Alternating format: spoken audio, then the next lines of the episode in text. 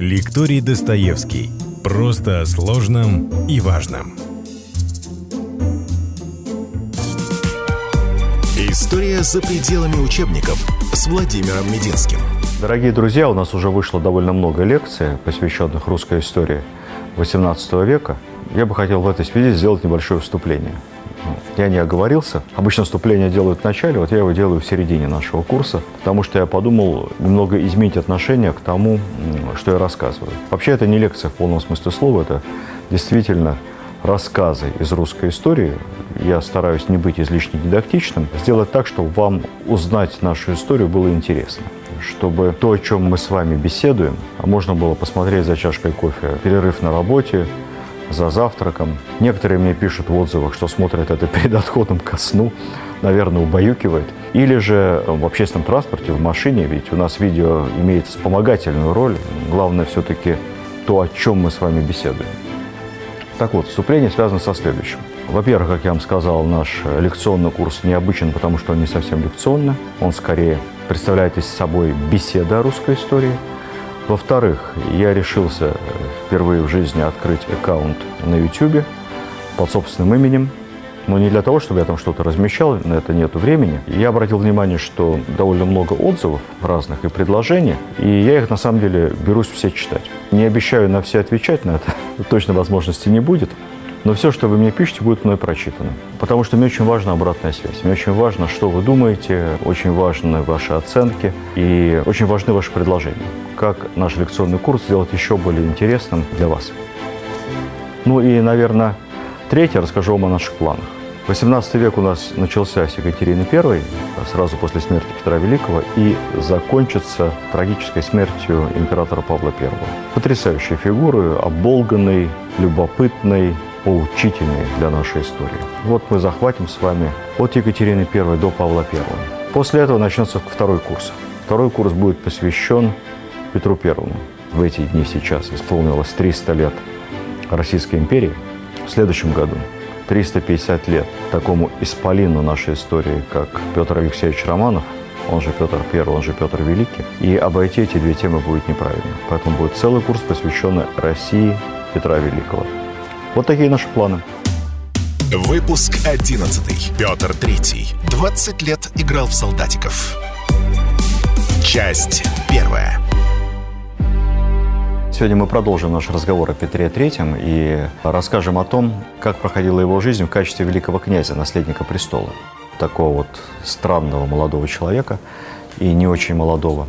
Все те годы, когда он ждал, когда же он наконец-то взойдет на престол – но прежде чем мы об этом поговорим, начнем мы, собственно, со свадьбы с Екатериной, хотел ответить на один вопрос наших подписчиков, посмотревших, видимо, одну из лекций о Елизавете, тетке Петра III. Вот там я упомянул, что крымские татары разорили э, новую Сербию на территории Российской империи. И что за новая Сербия? Что, что, что это такое? Да, действительно, был такой проект. Придуманный был при Елизавете Петровне. Проект остроумный и интересный. Сербы находились главным образом под властью, как мы знаем, Османской империи. Тяготели они всегда к России, к России, к православию. Общая вера, очень похожий язык. Письменные сейчас можно читать, в общем-то, не зная сербского, все понятно. И вот у елизаветинских соратников родилась идея переселить сербов из Сербии, из-под власти частично Османской империи, частично Австрии, потому что часть сербов находилась под османами, часть под австрийцами, переселить их за наш же госсчет, как бы сказали, в Россию, выделив им здесь земли и создав сербское казачество. Ну, дело в том, что сербы и так в Австрии выполняли такие охранно-пограничные функции. Они жили на границе Австрии, австрийские сербы, на границе Австрии и турок, и как бы прикрывали южную австрийскую границу. Но их постепенно пытались все время окатоличить. В общем, им, им там не нравилось. И вот, проведя соответствующие переговоры и получив на это согласие австрийского двора, началось переселение целыми семьями и деревнями сербов из Южной Австрии, Южной Австрии того времени, на территорию современной, ну, назовем так, Украины. Это была Кировоградская область, это была территория отчасти сейчас Луганской области. Кстати, вот город Славянск, он же Славянск, датирует э, свою историю к тем самым временам. Он потому и Славянск, потому что там жили славяне – те самые сербы, которые приехали. Ну, вот, есть такая история. Помните, он часто у нас фигурировал в сводках, когда шли события на Донбассе в 2014 году. Образовалась целая такая особая территория, особая территория казачьего войска, которую назвали Новая Сербия. Ну, правда, получилось так, что сербов там было совсем незначительное меньшинство, не так много их приехало, хотя они составляли костяк. Вообще сербы ребята очень боевые. Даже те, кто за спортом сегодня следят, знают. Джокович, баскетбол, футбол – это очень спортивная нация, очень крепкая. Вот. И тогда они отличались редкостной такой боевитостью. То есть это были хорошие казаки. Но большинство там, конечно, составляли малоросы, ну, либо э, южнорусские крестьяне, которые туда перебирались. Очень много было белых крепостных, которые там оказачивались. И получился такой целый район под названием Новая Сербия. И стал этот район как раз и жертвой нашествия э, крымских татар. Попал под удар очень сильный. Впоследствии вся эта Новая Сербия была просто включена в Новороссийскую губернию. Украины тогда, конечно, еще не было, даже, даже в мыслях. Возвращаемся теперь к Петру III. В 1745 году его женили на дальней родственнице, троюродной сестре Екатерине Алексеевне, урожденной Софии Фредерике Августе Ангальцербской. Она же Фике, она же, как мы помним с вами, будущая Екатерина II. Свадьба была сыграна с огромным масштабом. Десять дней торжества, перед которыми, как писали современники, меркли все сказки Востока. Петру и Екатерине по радости, помимо всего, были пожалованы во владение дворцы. Ну, дворец Менщикова – Ранинбаум, куда я вас всех агитирую обязательно приезжать, когда вы посещаете Петербург, под Петербургом, и Люберцы под Москвой. Имение Люберцы или Либерецкие. Меньшиков в свое время переименовал в Новопреображенское, тоже построил там дворец, пруды, флотилию, в общем, все там было очень красиво. Вот, так что был Меньшиков в каком-то смысле Люберецким. Что писала о себе, о той свадьбе Екатерина Великая впоследствии в своих записках, формируя мнение э, потомков. Я очень хорошо видела, что великий князь меня совсем не любит. Уже через две недели после свадьбы сказал он мне, что влюблен в девицу Кар, фрейлину императрицы. Ну, если это правда, то, конечно, нельзя такое говорить девушкам, тем более своей молодой жене. Неумно поступил Петр, опять же, если это правда. Сколько там правды, сколько вымысла.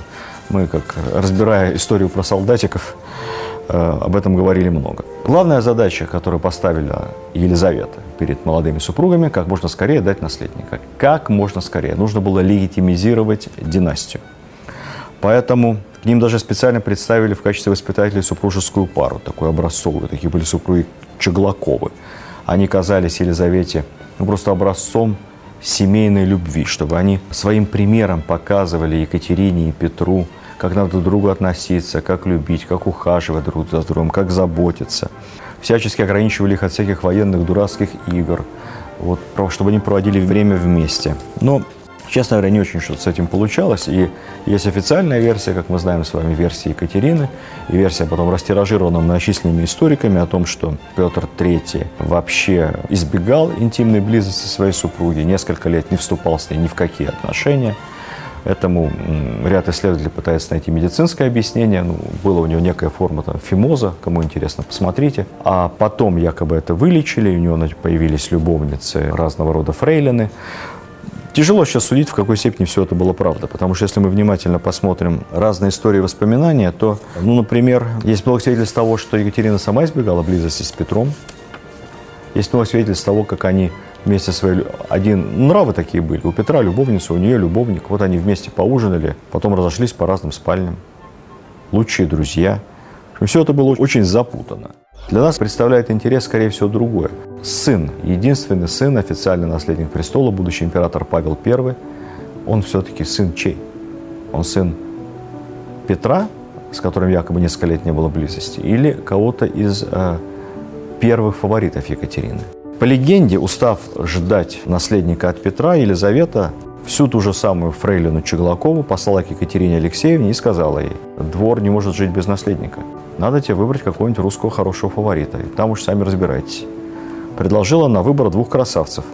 Гвардейца Салтыкова и красавца придворного Нарышкина. И вот якобы от Салтыкова, которого Екатерина знала заранее до этого, посмотрите эту романтическую историю, не очень правдоподобную. В сериале «Екатерина», российском, неплохом сериале. Вот этот Салтыков, она, он ей когда-то давно понравился, он ее там встречал, провожал на границе.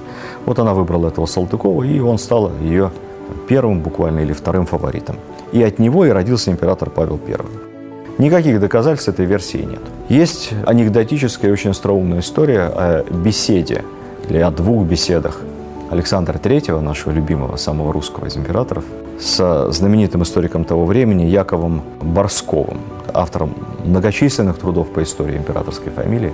Вот якобы Александр III пригласил к себе этого уважаемого историка в комнату, оглядел, заглянул под все ширмы, портьеры, значит, закрыл изнутри на ключ, чтобы никто не подслушивал, и приглушенно сказал, «Скажи мне правду, чей сын был мой прадед Павел, Петра или Салтыкова?»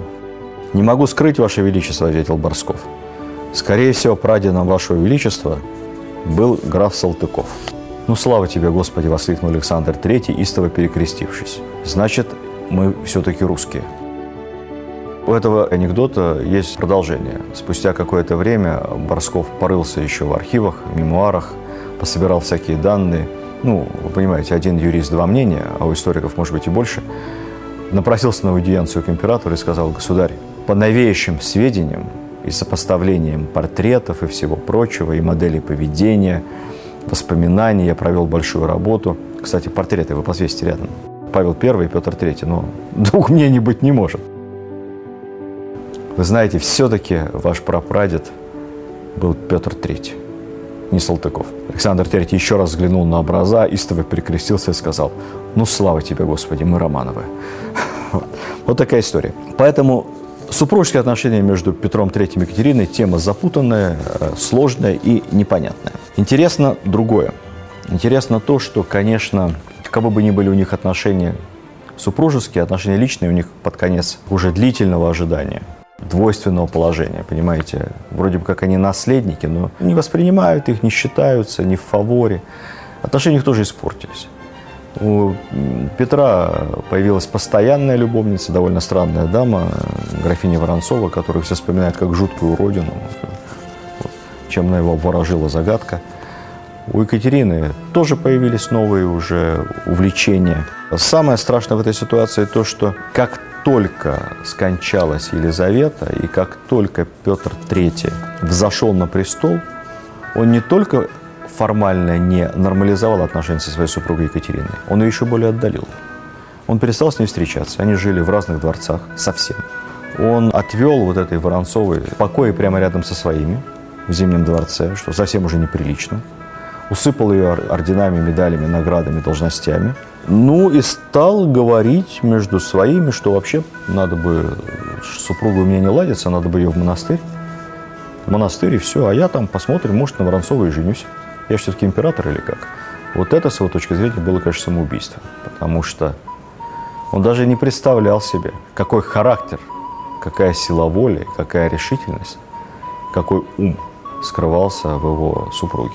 Кстати, после переворота 1762 года Воронцов была арестована вместе с Петром III. Ну и в лучших российских традициях должны были конечно, куда-нибудь в Сибирь, а то и на плаху. Но нет, времена уже были не те, а Екатерина в общем и целом не была злобной женщиной, поэтому она в какой-то степени даже устроила для нее судьбу.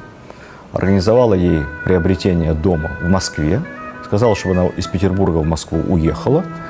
Ну и одно было к ней требование, дабы жила там в тишине, не подавая людям повода о себе вспоминать. Ну так там Воронцова и жила повода не подавала. Что же касается э, Петра, не могу не сказать еще пару слов по поводу вот, истории с Петром и галштинцами. Действительно правда, что Петр III сразу после того, как его провозгласили наследником престола, выписал из родной Галштинии больше тысячи немецких солдат и офицеров. Все они составили его личную потешную армию, которая жила в районе Оренбаума при нем, его личная Галштинская гвардия, маневры, все как у Петра I. Потешный штурм крепости Петерштадт, какие-то там маневры полуморские. Ну, в общем, чем бы дитя не тешилось. Елизавета его к решению никаких государственных вопросов не допускала. Проявить он себя особо чем не мог, но вот и забавлялся со своей личной гвардией. При этом все публичные высказывания и политические позиции, которые заявлял Петр III, ему только вредили. Ну, например, всем было известно, что он большой поклонник Фридриха II, Фридриха Прусского. Ну, представьте себе. Сложно перенести на советскую модель управления, ну, он ведь формально второй человек государства. Так формально, после Елизаветы. Вот идет война, Великая Отечественная, и второй человек после Сталина в государстве постоянно публично говорит, что для него личным идеалом является Гитлер. Ну, какой бы он ни был. Хороший Феридей II, плохой. Это руководитель воюющего с тобой государства. А ты всем говоришь, он действительно великий человек. Мы должны к нему прислушиваться, идти ему во всем навстречу. Такая неумная позиция, чем бы она ни обосновывалась, не придавала Петру Третьему популярности в российской власти. Но другого наследника у России не было. И даже если сама Елизавета уже женским умом понимала, что выбор ее был неудачен, ну, прошло уже столько лет, ну как, тут не отыграть обратно. Э, зубную пасту чертовски трудно запихнуть обратно в тюбик. Вот. Да, к тому же возрасту Елизаветы, она уже болеет все время, как мы говорили с вами, ей уже за 50. Ну, не нравится ей Петр, но вот она его не допускает к власти, а там уж как-нибудь как-нибудь что-то утрясется. Не хватало у нее решительности для смены наследника. Рождественским днем, 25 э, декабря 61 года, Елизавета скончается, Петр и получит официально трон. Ну и началось. О том, что сделал этот странный, необычный, субтильный, можно говорить о личности его много, человека за всего лишь полгода своего пребывания на троне, об этом поговорить очень интересно. Я обязательно поговорю об этом в следующей лекции, потому что все, что он делал, полностью противоречит тому, как мы, как мы его представляем, тому, что он должен был, казалось бы, делать, оказавшись таким сумасбродным неврастенником и психопатом на императорском престоле самого большого государства на тот момент. Какая Россия досталась новому монарху? Вот, э, что из себя представляла Российская империя тогда, январь 62 года? Огромное пространство. Проживает всего 19 миллионов человек. Население всей Сибири и Севера не более 1 миллиона. В городах живет 4% населения. Россия абсолютно сельская страна. 96% населения крестьяне, которые делятся на две группы. Это либо крестьяне владельческие, кто-то ими владеет, помещики, царская семья или монастыри, или это крестьяне самостоятельные, государственные, которые просто платят государственный налог. Крепостное население составляет 63, ну считайте, две трети населения. Конечно, Петровская эпоха реформ, строительство заводов, фабрик, мануфактур, интенсивная такая, интенсивная индустриализация, принудительная, она сильно подтолкнула Россию. Вот если к моменту молодого Петра Россия по выплавке чугуна, это важнейший показатель того времени, потому что из чугуна делалась ну, большая часть э, промышленного оборудования, пушки и все остальное. Если Россия в пять раз производит меньше чугуна, чем Англия, то уже к моменту вошествия на престол Елизаветы, 1740 год, она далеко оставляет за собой Англию, является крупнейшим в мире производителем железа. Это говорит о том, насколько все-таки такие реформы в крупной промышленности сработали. Там дальше есть вопрос качества и много чего еще, но это уже другая Россия. Огромная, малонаселенная, но мощная, с развивающейся промышленностью и, к сожалению, с очень отсталыми общественными отношениями, с огромным и неповоротливым сельским населением, с низкоинтенсивным и неэффективным сельским хозяйством. Такая страна достается Петру Третьему, и он на очень короткое время заходит на престол. В следующей лекции расскажем вам о делах Петра Третьего и о том, как он, в общем-то, бездарно свой престол потерял. А жалко. Видеоверсию данного подкаста смотрите на сайте достоверно.ру.